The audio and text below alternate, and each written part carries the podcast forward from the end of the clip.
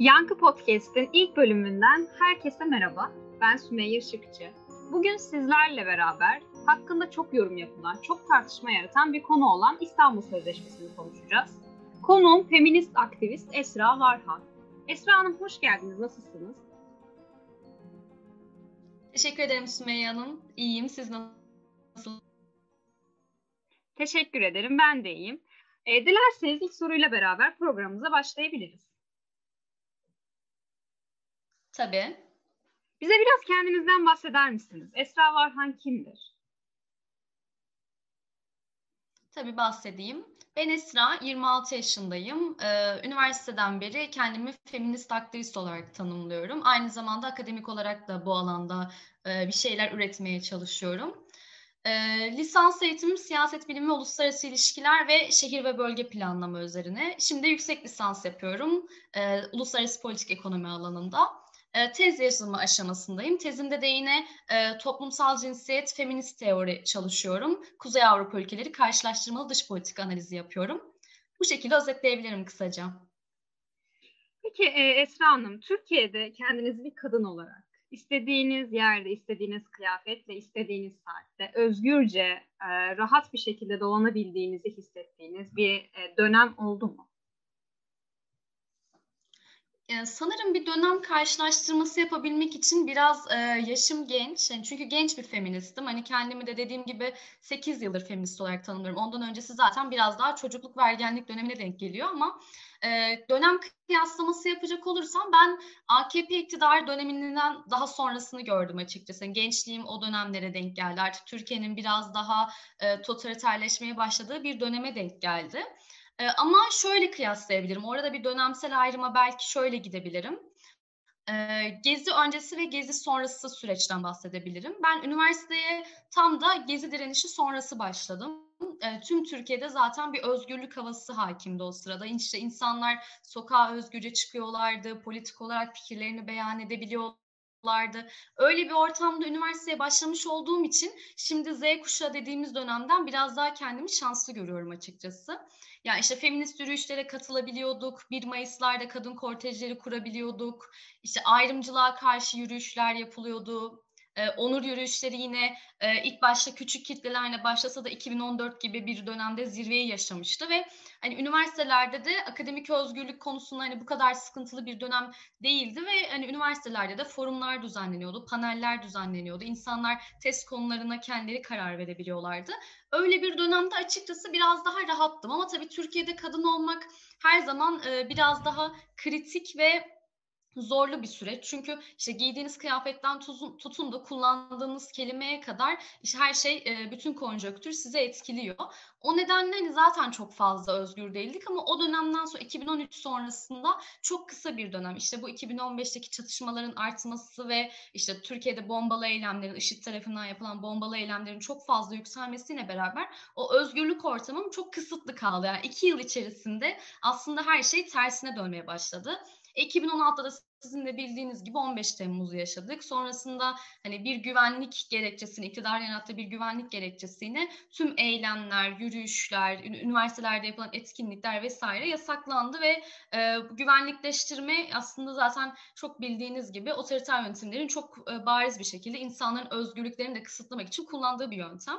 Bu nedenle o dönemden sonrasında kendimi hani özgür hissettiğim çok nadir zamanlar oldu. O da kendi açıkçası güvenilir alanlarımı kurduğum zamanlarda. Belki işte LGBT'yi kadın arkadaşlarımla vesaire buluştuğumda kendimi daha güvenli bir ortamda hissettim. Yani onun dışında maalesef sadece gezi sonrası çok kısa bir dönem özgür hissettiğim bir dönem oldu maalesef. Peki e, feminist olma sürecinizden bahseder misiniz? Veya eğer bunu tetikleyen olaylar e, varsa onlardan da birazcık. Tabii. Aslında şöyle onu tek bir cümleyle dahi bile özetleyebilirim. Yani kişisel olan politiktir tezi vardır e, feminist teoride ve o benim hikayemi aslında çok fazla e, bir şekilde ifade ediyor. Çünkü yani feminizmle tanışma süreci ve sonrasında feminist olma, bunu bir aktivizme dönüşme süreci aslında kendi kişisel hikayelerimizden e, dolayı da çok besleniyor. Hem onları etkiliyor hem de onları dönüştürüyor bir şekilde. Ya ben feminizmi aslında sadece bir hani yaşam biçimi gibi görmekten ziyade politika olarak da görüyorum ve politikanın kolektif olmasından dolayı e, bunu örgütleyerek de diğer feminist kadınlar ya da diğer kadınlarla da birleştirerek bir feminist olma mücadelesi sürdürülebilir olduğunu düşünüyorum.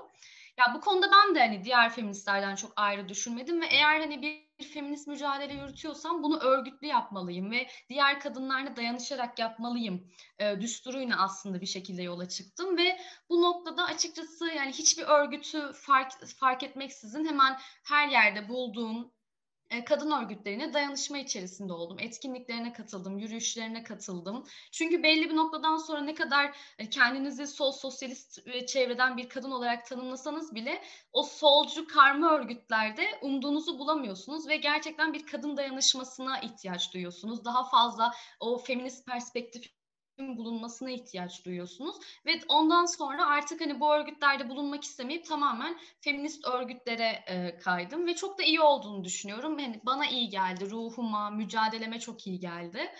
E, daha sonrasında da üniversite lisans döneminin sonlarına doğru e, akademik olarak da açıkçası feminizme yöneldim. İşte e, gender odaklı çalışmaya başladım aslında toplumsal cinsiyet odaklı çalışmaya başladım. E, yüksek lisansa başlamamla da beraber ne kadar işte uluslararası politik ekonomi alanında olsa dahi ya bunu nasıl toplumsal cinsiyet perspektifiyle yazabilirim diyerek yine e, tezimi de o konuda e, yazmaya e, başladım. Ya açıkçası ben feminizmi hani akademik olarak e, düşünenlerden ziyade hani ikisinin bir arada olması gerektiğini düşünüyorum. Hem akademik olmalı hem aktivizm feminizm boyutu olmalı. Çünkü ikisi birbirini besleyen şeyler. Bence feminizm çalışan bir akademisyen e, aktivizmle beslenmediği sürece eksik kalıyor ya da aktivist olarak sokakta olan herhangi bir feminist hareket akademik e, yazınlardan etkilenmediği sürece eksik kalıyor. O yüzden ben açıkçası şu an kendimi biraz da e, hem feminist aktivist olarak tanımlıyorum hem de feminist akademik kesimin henüz başında olan yolculuğuna devam eden biri olarak tanımlıyorum. Çünkü ikisini ayrı düşünmememiz gerekiyor. Yani benim feminist olma sürecim aslında evrilmesinin en büyük gerekçesi hem akademik olarak bu alana yönelmem hem de aktivizm boyutunda yönelmem. Feminizmin e, kadınlara pozitif ayrımcılık sağladığını düşünen bir kesim var Türkiye'de. E, feminizm eşitlik yerine kadınlara pozitif ayrımcılık mı e, istiyor? Ya aslında bu biraz e, feminizm 101'in herkese gerekli olduğunu ya da toplumsal cinsiyet 101 derslerin herkese gerekli olduğunu ortaya çıkaran bir soru. Biliyorum siz de zaten buna yönelik yönelik soruyorsunuz. Çünkü belli çevreler maalesef bunu sürekli pompalıyorlar ve insanların önüne sürekli sunup aslında işte feminizm bunu bunu istemiyor. Aslında eşitlik değil amacı, bunların amacı farklı bir şey diyerek aslında bir nevi e, nefret söyleminin de içine dahil edilmeye çalışıyor ve kadınlar daha da işte kadın düşmanlığın arttırılıyor, işte kadınlar ötekileştiriliyor gibi meselelere dahil edilmeye çalışıyor bu tarz söylemlerle. Ama hani biz e, zaten feminist e, yazınlarda işte feminizm aslında bir süreklilik gibi ele almaktansa feminizm aslında bir dalgalar halinde e, devam ettiğini söylüyorlar. Mesela bunu eşitlik ilkesi zaten e, daha çok işte fi, e, birinci dalga feministlerde var. İşte birinci dalga feministleri de nerede görüyoruz? İşte 19. yüzyılın sonlarında, 20. yüzyılın biraz daha ortaları ve daha çok e, sufrajet hareketi dediğimiz oy hakkı üzerine mücadele eden kadınlarda görüyoruz bu eşitlik ilkesini ama daha sonrasında Zaten ikinci dalga feministler e, kadınlar için sadece bir oy, oy hakkı ya da işte mirasta eşitlik hakkı çalışma yaşamından ziyade biraz daha bir tık ileri giderek daha spesifik sorunlara yöneliyorlar. Hani o eşitlik ilkesi yerine işte kadınlar daha fazla işte eşit işe eşit ücret demeye başlıyorlar. İşte radikal feminizm bu dönemde daha çok yükselişe geçiyor. İşte patriarkaya karşı bir mücadele oluşuyor. Yani feminizmi zaten e, bir eşitlik sadece bir eşitlik meselesi görmek yerine biraz daha yaşamsal bir mevzu olarak da görmek gerekiyor. Özellikle e, az sonra da üstüne konuşacağımız e, düşünüyorum İstanbul Sözleşmesi İstanbul Sözleşmesi'nin kaldırıldığı bir ortamda kadınların can güvenliği bile sağlanamazken feminizm gerçekten yaşamsal bir sorun olarak e, o önümüze geliyor ve buradaki pozitif ayrımcılık aslında belli çevrelerin kullandığı bir şey. Çünkü kadınlar ayrı bir pozitif ayrımcılık istemiyorlar. Kadınlar eşit olmak ama bununla beraber de hak ettikleri yaşamı istiyorlar ve bunu da e, yani bir patriarkaya, bir ataerkiye karşı yapıyorlar. Erklerin düzenine karşı yapıyorlar. O yüzden bence e, bu pozitif ayrımcılık e, bağlamında düşünenler zaten işte feminizmi biraz daha işte erkek düşmanlığını indirgemeye çalışan e, kesim olarak nitelendiriyorum ben. E, Esra Hanım, her ay e, Türkiye'de bazı sivil toplum kuruluşları ve kadın örgütleri kadın cinayetleri çetelesi yayınlıyor. Ve bu çetelenin her sene artarak devam ettiğini görüyoruz maalesef. Devletin de vatandaşlara karşı bazı sorumlulukları var. E, imzaladığı sözleşmeler de aslında bu sorumluluklardan bazıları. E, seneler önce e, Türkiye Cumhuriyeti hatta ilk imzacısı e, olduğu bir sözleşme imzalıyor. Bunun adı da İstanbul Sözleşmesi. E, sizin de dediğiniz gibi isterseniz yavaş yavaş bu sözleşmeyle ilgili konuşmaya başlayalım. İstanbul Sözleşmesi nedir ve amacı nelerdir ve adı neden İstanbul Sözleşmesi'dir? Bize birazcık bahseder misiniz? Hı hı. Ee, yani şöyle İstanbul Sözleşmesi bütün kadınları kapsayan bir sözleşme ama genelde bu sözleşme üzerine aslında bu, bu tarz teknik bilgileri böyle hukukçu ya da avukat arkadaşlarımız çok fazla son zamanlarda dile getiriyorlar. Ben belki hani o konuya geçmeden önce hani bunu bir hukukçu ya da avukat bağlamında anlatmadığımı tamamen aslında mücadeleyi nasıl dönüştürücü bir etkisi olduğu üzerine anlatabilirim İstanbul Sözleşmesi'ni. Yani isminden başlayacak olursak aslında hani e, tam açılımı İstanbul Sözleşmesi'nin kadına yönelik şiddet ve aile şiddetin önlenmesi ve bunlarla mücadeleye dair sözleşmesi. Ee, İstanbul'da imzalandığı için e, İstanbul Sözleşmesi olarak geçiyor ve e, Türkiye'de ilk imzacı devletlerden biri söylediğiniz gibi ve bunu hemen e, mecliste onaylayıp iç hukukuna da e, bir şekilde e, ekliyor e, Türkiye Cumhuriyeti Devleti. Ama e, daha sonrasında biliyorsunuz daha çok yakın bir tarihte bu sözleşmeden bir Cumhurbaşkanlığı kararıyla e, çekildiğini söyledi. Ama işte bu bir Avrupa Konseyi Sözleşmesi olduğu için e, hemen o şekilde e, bir sadece bir e, kişinin kararıyla Cumhurbaşkanlığı yetkisini kaldırılabilecek ya da çekilebilecek bir sözleşme değil bu sözleşme. Ya kısaca bahsetmek gerekirse sözleşmeden aslında sözleşme imzacı devletlere yani kadınları her türlü şiddete karşı koruma, e, kadına karşı şiddeti ve aile şiddeti önleme, kovuşturma ve ortadan kaldırma gibi e, sorumluluklar yüklüyor. Bununla birlikte de e, kadına karşı şiddet ve aile şiddetin tüm mağdurlarının korunması ve bunlara yardım edilmesi için politikalar geliştirme yükümlülüğü yüklüyor. Yani amaç zaten burada hem kadına yönelik şiddetin temeli olan toplumsal cinsiyet eşitsizliğine karşı bir e, eşitsizliği ortadan kaldırma mücadelesi hem de buna yönelik işte koruma, önleme, kovuşturma ve politikalar geliştirme üzerine yani bir dört bağlam üzerinden kendini geliştiriyor. E, Türkiye Cumhuriyeti dediğimiz gibi bu sözleşmeden çekildi. Hani koruma kısmında 6284 sayılı karar Türkiye Cumhuriyeti'nde yürürlüğe sokulmuştu. Ama biliyorsunuz ki siz de söylediniz zaten e, kadın cinayetleri artarak devam ediyor. E, yani bir önleme ya da kovuşturma kısmında Türkiye Cumhuriyeti'nin aslında çok da e, sorumluluklarını yerine getirmediğini e, görüyoruz. Özellikle politikalar geliştirme konusunda da hani önleyici tedbirler alması gerekirken e, maalesef bu tedbirlerde de yetersiz kalıyor. E, muhtemelen zaten e, bunlardan kaynak e, Türkiye Cumhuriyeti sorumluluklarını yerine getiremeyeceğini ve buna yönelik de taahhütler veremediği için en kısa yoldan söz çekilme gibi bir karar almış bulunuyor. 2003 yılından itibaren aslında başladığımızda 237, 294, 303, 367, 409, 440, 474 ve 2020 yılında da son olarak 300 tane kadın cinayeti işleniyor Türkiye'de. İstanbul Sözleşmesi yürürlüğe girdikten sonra artan kadın cinayetleriyle ilgili İstanbul Sözleşmesi arasında bir ilişki olduğunu düşünüyor musunuz? Ya da varsa nasıl bir ilişki var? Nasıl değerlendiriyorsunuz bu konuyu? Ya şöyle bu aslında dediğim gibi e, sadece sayılara e, bir yani vakayı sadece sayılarla açıklamak biraz bence yanıltıcı olacak. Çünkü e, bu veriler aslında evet artarak devam ediyor ama Türkiye'de de hani işte bununla beraber işte siyasal iktidar dediğimiz şey bir, bir nevi erkekleri koruma odaklı da zaten politikalar üretiyor.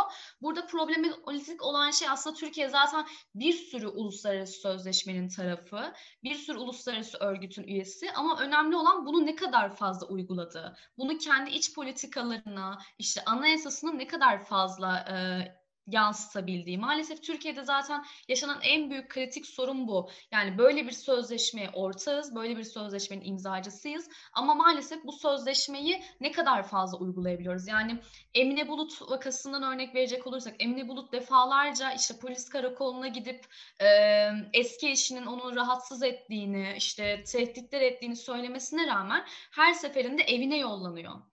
İşte bunu sadece Emine Bulut da değil, bu pek çok e, vakada da görülüyor. Hani kadınlar kolluk kuvvetlerinden destek almaya çalışırken aslında kolluk kuvvetleri onu bir şekilde aile kurumunun içerisine tekrardan yolluyorlar. Ama o aile kurumu dediğimiz o ev içerisinde şiddet devam ediyor, taciz devam ediyor, tecavüz devam ediyor. Ama maalesef e, bu içerisinde olduğu için devlet bunu bir noktaya kadar görmezden gelebiliyor. Zaten bu sözleşmenin de işte ondan önceki e, SEDAV dediğimiz sözleşmenin de aslında e, artılarından biri e, sadece hani şiddete değil ev içi şiddete karşı da yükümlülükler sunması. Ya bu noktada da hani sadece cinayet vakalarının artışında e, yasaları görmekten ziyade biraz politik ve sosyolojik nedenlere de bakmak gerekiyor. Çünkü Türkiye son zamanlarda çok büyük bir ekonomik bunalımdan geçiyor. Çok büyük bir siyasi baskı ortamındayız. Ya bu ortamlarda insanların zaten sağlıklı düşünebilmesi, sağlıklı olabilmesi, sağlıklı ilişkiler kurması çok zor. Yani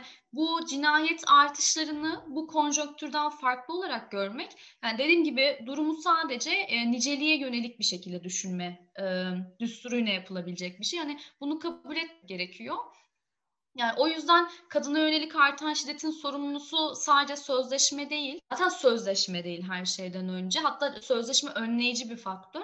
Ama hani sadece bunu sözleşme olarak görmek e, gerçekten çok e, olumlu ya da işte nasıl söylesem eleştirel bir e, yorum olabilir sadece ve bu eleştiri yapıcı değil yıkıcı bir eleştiri olabilir sadece. Yani dediğim sözleşmenin aslında 6080 çok çok önemli bir olumlu çıktısı var. Yani bunu görmek gerekiyor.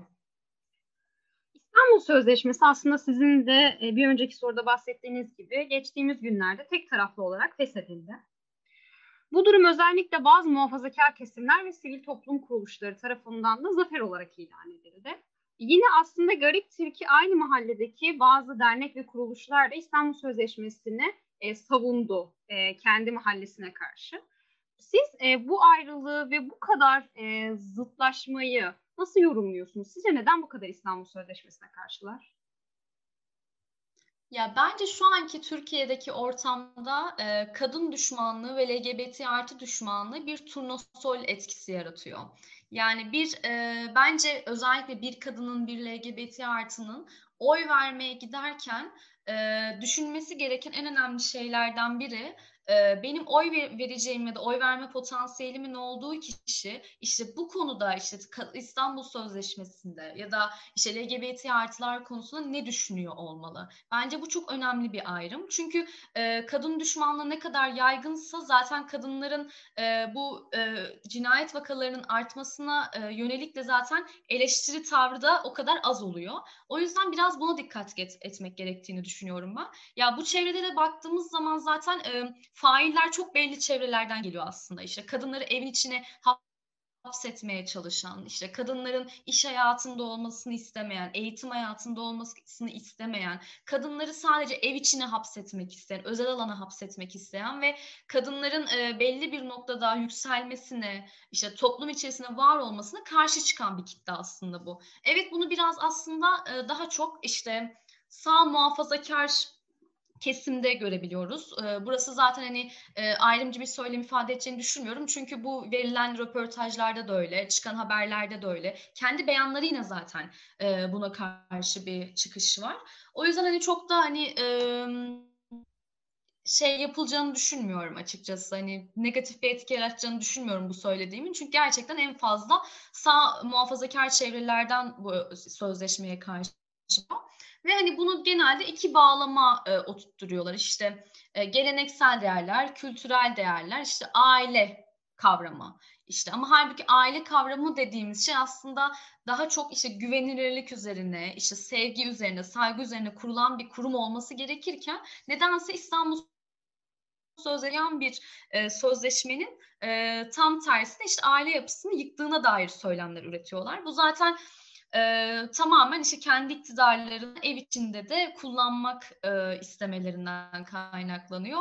E, İstanbul Sözleşmesi'ne karşı ama dediğimiz gibi gerekçelerine karşı aslında başka bir alternatif sunamıyorlar. Hani peki o zaman kadın cinayetleri nasıl önlenebilir dediğiniz zaman buna dair hiçbir şey söylemiyorlar. Söyledikleri tek şey işte kadınlar da burada bu saatte bulunmasın. Yani Hani Türkiye'de bir cinsel taciz ya da işte istismar e, ya da cinayet ya da yaralanma sonucu karakola giden ya da bunu arkadaşla paylaşan her kadın şundan korkuyor. Ya insanlar işte benimle alakalı yorumlar üretirse, işte neden oradaydın, kiminle oradaydın, orada ne yapıyordun gibi söylemler üretirse. En büyük korkuları bu oluyor zaten. O yüzden aslında çok da fazla sözleşmeye karşı olmasına çünkü kendi iktidarlarını sarsan bir şey. O yüzden karşı çıkmaya da muhtemelen devam edecekler. Anladım. Aslında e, siz e, şunu söylediniz e, ya da ben o şekilde anladım. E, normalde e, İslami hassasiyeti olan insanlar bunu iki temele dayandırıyor. Geleneksel ve e, geleneksel inançlarına ve e, aile mefhumu ile ilgili bazı sıkıntılar oluşturabileceğini düşünüyor bu sözleşmenin. E, aile dediğimiz için ben diğer bir soruyla bağlantılı olduğu için direkt e, o soruya geçmek istiyorum. Sözleşme aile kurumuna karşı mı Esra Hanım? Ya sözleşmede ailenin aslında herhangi bir tanımı yapılmıyor. Yani belli bir aile formundan veya ortamından bahseden bir düzenleme de sözleşmede bulunmuyor.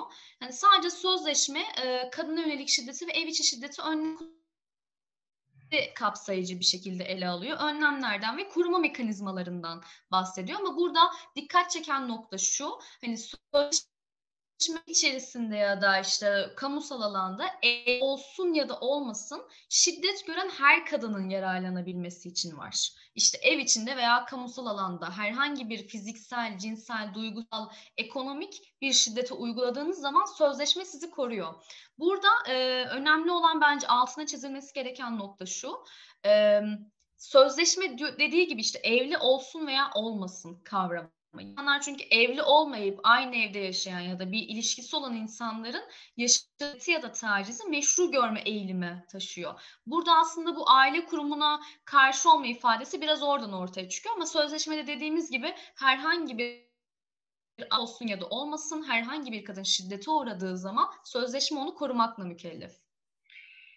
Şimdi şöyle, şiddet uygulayan bir erkeği evden uzaklaştırmak yerine problemi çözmek ve aileyi barıştırmak için arabuluculuk yoluna gidilebilir mi? Yani bu benim bireysel fikrim olacak açıkçası. Sözleşmeye yönelik bir şey söylemeyeceğim bu konuda. Çünkü sözleşmede herhangi bir arabuluculuk mekanizmasından zaten bildiğim kadarıyla bahsedilmiyor. Ama şunu söyleyebilirim. Zaten e, Türk aile yapısında böyle kanaat önderleri diyebileceğimiz, aile önderleri diyebileceğimiz bir mekanizma bir erkekle bir kadın kavga ettiği zaman işte ya da bir kadın şiddete uğradığı zaman ailesine gitti işte karı koca arasına girilmez gibi e, bahanelerle aslında o kadının yaşadığı şiddet e, görünmez bir hale getiriliyor. Ya da şöyle oluyor.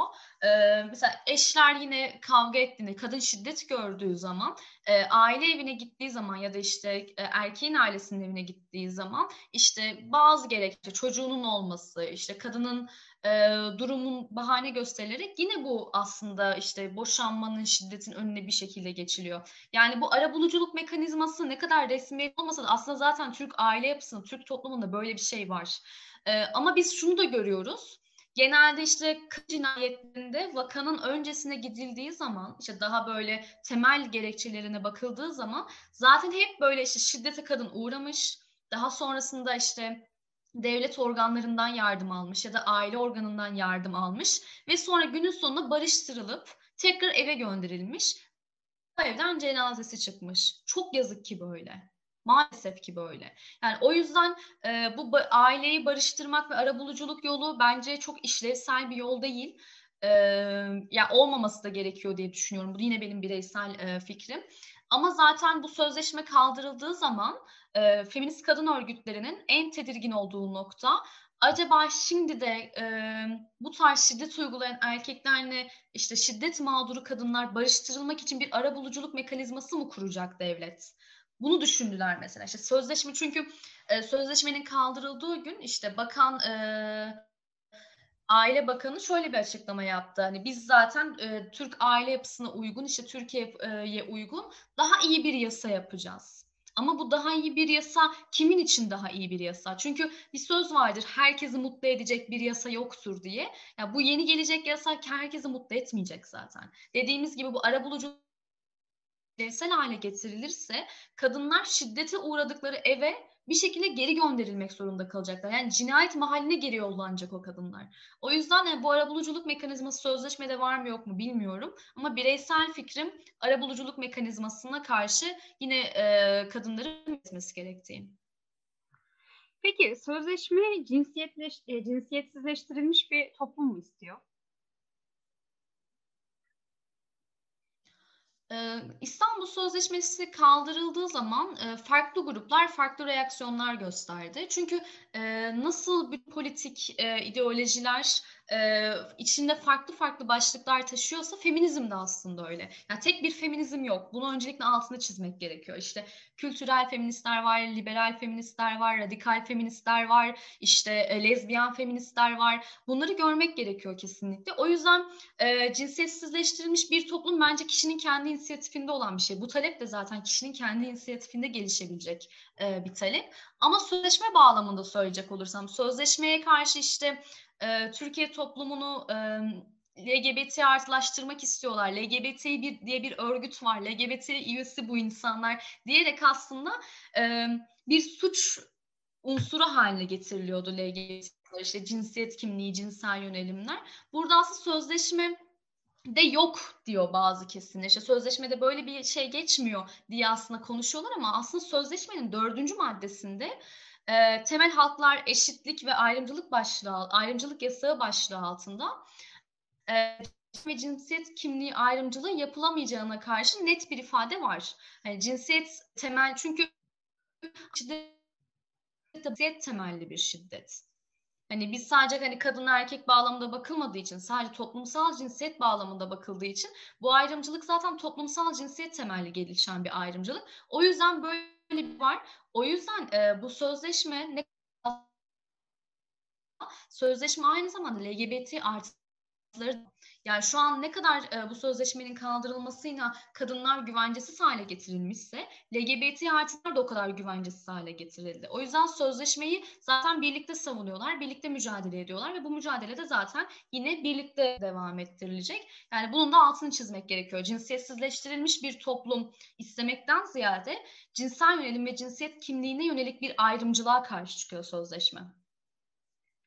Peki e, Esra Hanım, sözleşme e, diğer ülkelerin Türkiye üzerinde e, Türkiye çökertmek için oynadıkları bir oyun mu? Veya bize servis edilen bir oyun mu? Bu konu hakkında ne düşünüyorsunuz?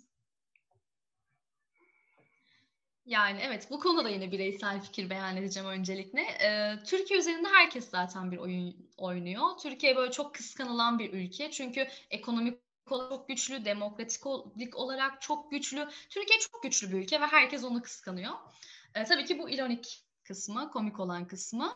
Yani böyle bir şeyin olmasını söylemek demek açıkçası hani uluslararası sözleşmelerden bir haber olmak demek, diplomasiden bir haber olmak demek, demokrasiden hatta bir haber olmak demek. Ya bu sözleşmeyi imzalayan ilk ülke zaten Türkiye. Yani eğer Türkiye üzerinde bir oyun olsa bu sözleşme neden İstanbul'da imzalansın? Neden ilk imzalayıcısı Türkiye olsun ki 2011'de şu an gördüğümüz iktidar yine iktidardaydı ve 2011'de gayet demokratik hatta liberallere de çok fazla erişebilen bir politika iş, yani işliyordu kendince. Ve hani daha sonrasında bu konuda teşvik edici de oldu Türkiye Cumhuriyeti Devleti diğer ülkelere karşı. Ve Türkiye'den de aslında sözleşmenin imzalandığı dönemde Avrupa Konseyi'nde Türkiye'den iki isim vardı. Ee, biri bu dönemde işte Avrupa Konseyi dönem başkanlığını yürüten Ahmet Davutoğlu. Ee, hatta şu an Gelecek Partisi'nin de yine önderliğini yapıyor. Daha sonrasında ikinci isim de Avrupa Konseyi Parlamenterler Meclisi Başkanlığı'nda o dönem yine bulunan AKP'nin milletvekili Mevlüt Çavuşoğlu'ydu. Ki Mevlüt Çavuşoğlu şu anda Dışişleri Bakanlığı yapıyor. Yani ikisi de siyasete aktif bir şekilde devam ediyorlar. Ki Mevlüt Çavuşoğlu yine hükümet partisinden, AKP üzerinden bu siyasetine devam ediyor. Yani böyle bir oyun olsa bu sözleşmenin öncüsü olan insanlar neden hala siyasete devam ediyor? Ya da bu sözleşmeden çekilirken neden hiç fikir beyan etmediler ki Ahmet Davutoğlu'nun beyan ettiği fikirler var. E, bu sözleşmeden çekililmemesi gerektiğini kendisi söylüyor. Yani böyle bir ortamda e, hatta o dönemde bu arada onu da söylemek lazım. Avrupa Konseyi e, Parlamenterler Meclisi'nde Kadın Erkek Fırsat Eşitliği Komisyonu'nun başkanlığında da yine Türk bir isim var. E, Gülsüm Bilgehan yer alıyor. Kendisi de zaten işte o dönemde akademisyen Feride Acar da var hatta orada. İşte çok uzun bir dönem e, orada birlikte çalışıyorlar ve bu sözleşmeyi de zaten orada oy birliğine kabul edip yani imzalayıp sonrasında Türkiye'ye de getirip oy birliğine mecliste onaylatıyorlar. Yani bu bir dış diğer ülkelerin, dış mihrakların Türkiye üzerinde bir oyunu olsa ya bu kadar fazla Türk siyasetçinin o dönemde Avrupa Parlamenterler Meclisi'nde ne işi var? Yani o yüzden e, maalesef Türkiye'deki e, hafıza sorunu yine bizim burada önümüze çıkıyor. İnsanlar o dönemlere dair çok fazla e, araştırma yapmadığı için ya da bu isimlerden haberdar olmadığı için maalesef sanki işte böyle lanse edilen şey zaten dış mihraklar e, ya da diğer ülkelerin Türkiye üzerindeki oyunu gibi lanse ediliyor ama aslında halbuki İstanbul Sözleşmesi'nin öncü ülkelerinden biriyiz. Ama şunu da söylemem lazım. E, zaten hali hazırda Türkiye Cumhuriyeti'ndeki iktidar partisi AKP siyasetini zaten onun üzerinden ilerletiyor. Hep bir düşman yaratıyor, düşmanın üzerinden bir siyaset üretmeye çalışıyor. Yani İstanbul Sözleşmesi gibi kadınlar için çok çok hayati olan bir mevzuda dahi kendi maalesef çıkarlarını öne sunuyor. Yani halbuki görüyoruz dediğimiz gibi ilk imzalayan ülkelerden biriyiz. Ne yazık ki ama ilk imzalayan ülkelerden biri sözleşmeden Avrupa Konseyi'ne dahi haber vermeden çekilebiliyor.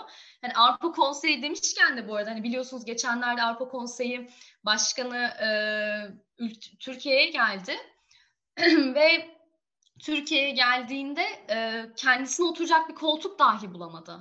Yani iki erkek koltuklara oturdu ve orada e, soyadını hatırlamıyorum Ursula Leyen galiba e, hatırlayamadım soyadını tam olarak ama hani orada koltuk bulamadı ve kendisini ehem diyerek ifade etmek zorunda kaldı. Yani gerçekten Türkiye'nin yeni siyasi e, yönü ya da yeni diplomasi yönü yani ehem diplomasi midir? Yani bunu bir tartışmak gerekiyor. O yüzden uluslararası sözleşmelerden çekilmek Türkiye'ye hiçbir şey kazandırmaz. Tam tersi bu tarz koltuk krizlerinin Avrupa'ya gittiğimizde de çok fazla artacağını gösteriyor diye düşünüyorum ben. Peki, e, Türkiye'de herkesin görebileceği büyük bir duvara bir cümle yazacak olsaydınız, e, bu cümle ne olurdu? Konuyla bağdaşık bir şey söylemem gerekiyor. Ee, başka bir konjöktürde olsaydık keşke daha böyle sevimli, e, böyle ılımlı şeyler yazabilseydim ama şu an tek yazabileceğim kocaman puntolarla İstanbul Sözleşmesi yaşatır olurdu. Esra Hanım soru etabımız bitti. Ee, diğer etabımızda üç tane e, kavram söyleyeceğim ben size ve sizin için e, ne ifade ettiğini, sizin hayatınızda neyi çağrıştırdığını soracağım. Bunlardan ilki kadın hareketi. Kadın hareketi beni hayatta tutuyor. Yani beni hayatta tutan her şey diyebilirim. Aktivistlik. Mücadele yolum. Peki mücadele? aktivizm böyle karşılıklı oldu biraz ama gerçekten öyle hani e, mücadeleyi yani aslında hepsi birbirine bağlantılı. Benim mücadele yolum, aktivizm yolum kadın hareketinden geçiyor.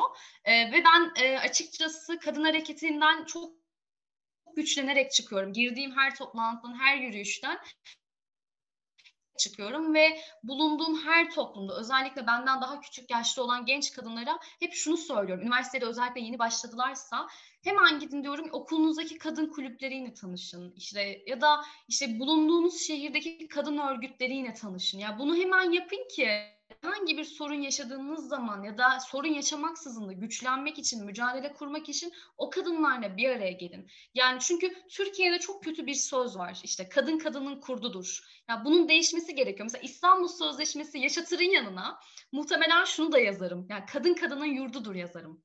Ya çünkü gerçekten öyle. Biz birbirimizden güçleniyoruz. Birbirimize karşı dayanışmamızla birlikte kendimizi ayakta tutuyoruz.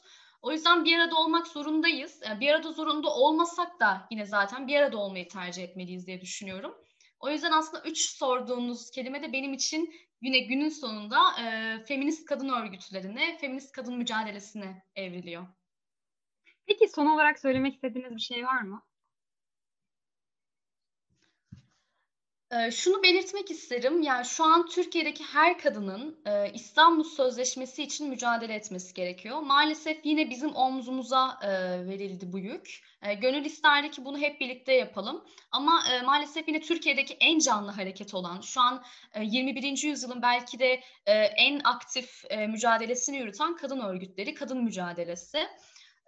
Ve gerçekten 21. yüzyıl e, kadınların e, yüzyılı olacak dediğimiz zaman orada biz hiç şaka falan yapmıyorduk, dalga falan da geçmiyorduk. Gerçekten öyle olacak. Çünkü şu an sokağa çıktığınız zaman e, kitle hareketlerine baktığınızda görebildiğiniz çok çok e, sayıda kadın var. E, kadınlar sokağa çıkabiliyor, kadınlar birleşebiliyor. İşte bunu ne pandemi durduruyor, ee, ki şöyle söyleyeyim kongrelerden ziyade yürü, kadın yürüyüşlerinde, feminist gece yürüyüşlerinde daha fazla önlem oluyor. Kadınlar aslında birbirlerini koruyorlar da o ortamda. Ee, pandemi olsun ya da işte güvenlikleştirme hareketleri olsun ona karşın bile kadınların hepsi sokakta ve sokakta olmak için de mücadelelerini sürdürüyorlar aslında. O yüzden söylemek istediğim yani her kadının bir şekilde feminist kadın örgütlerinde örgütlenmesi, mücadele etmesi. Bunu yaparken biz yandan da ona bilinçlenme hareketi diyoruz aslında. Kendini bir nevi işte bilinçlendirmesi. Bunu ama eğitim bağlamında kısır bir döngüde söylemek istemiyorum. Lütfen yanlış anlaşılmasın ama maalesef biraz bilgiyi de üretmemiz ve kullanmamız gerekiyor. Çünkü karşı taraftaki patriarka dediğimiz şey devletin bütün organlarını kullanarak bizim üstümüze çok çok güçlü bir şekilde geliyor. Bizim de ona bilgi güçtür diyerek bilginin gücüne gitmemiz gerekiyor. Biraz da inatçı olmak gerekiyor. Ee, çok fazla umut konusunu konuşuyoruz mesela Türkiye'de işte umut da aslında politik bir eylem diyoruz. Ama umutlu olmanın yanına çok çok az da belki ben Sarah Ahmet'e yine referans vereceğim. Biraz oyun bazın olmak gerekiyor. Biraz öfkeli olmak gerekiyor. Bunları da mücadelenin içine koyduğumuz zaman ama bu öfkeli olmayı bir mücadele yöntemine dönüştürmemiz gerekiyor. İşte insanlara ya da bütün canlılara saldırarak değil de bir mücadele yöntemine dönüştürerek yapmamız gerekiyor. Bu hepsini bir araya getirdiğimiz zaman, harmanladığımız zaman bence dünya çok güzel bir yer olacak. Ee, dünyamızı böyle kurtaracağız. Hem yani iklim krizinde de öyle, kadın hareketlerinde de öyle, yani siyasi durumlarda da öyle. Ee, bizim sırtımızda biraz ama ben LGBT kadın hareketinin birleşerek, dayanışarak e, çok güçlü bir şekilde bu e, patriarka krizinden çıkacağını düşünüyorum. Esra Hanım, Yankı'da sesinizi ve mücadelenizi bıraktığınız için ben çok teşekkür ediyorum. E, programımız burada sona erdi. Aynı düşünmek ben zorunda bırakılmadığımız. Davet ettiğiniz için. Aynı düşünmek zorunda bırakılmadığımız ve ayrı düşüncelerin bu topraklarda özgürce yankılanabileceği günleri barışla kalın diyorum ve dinleyen herkese de çok teşekkür ediyorum.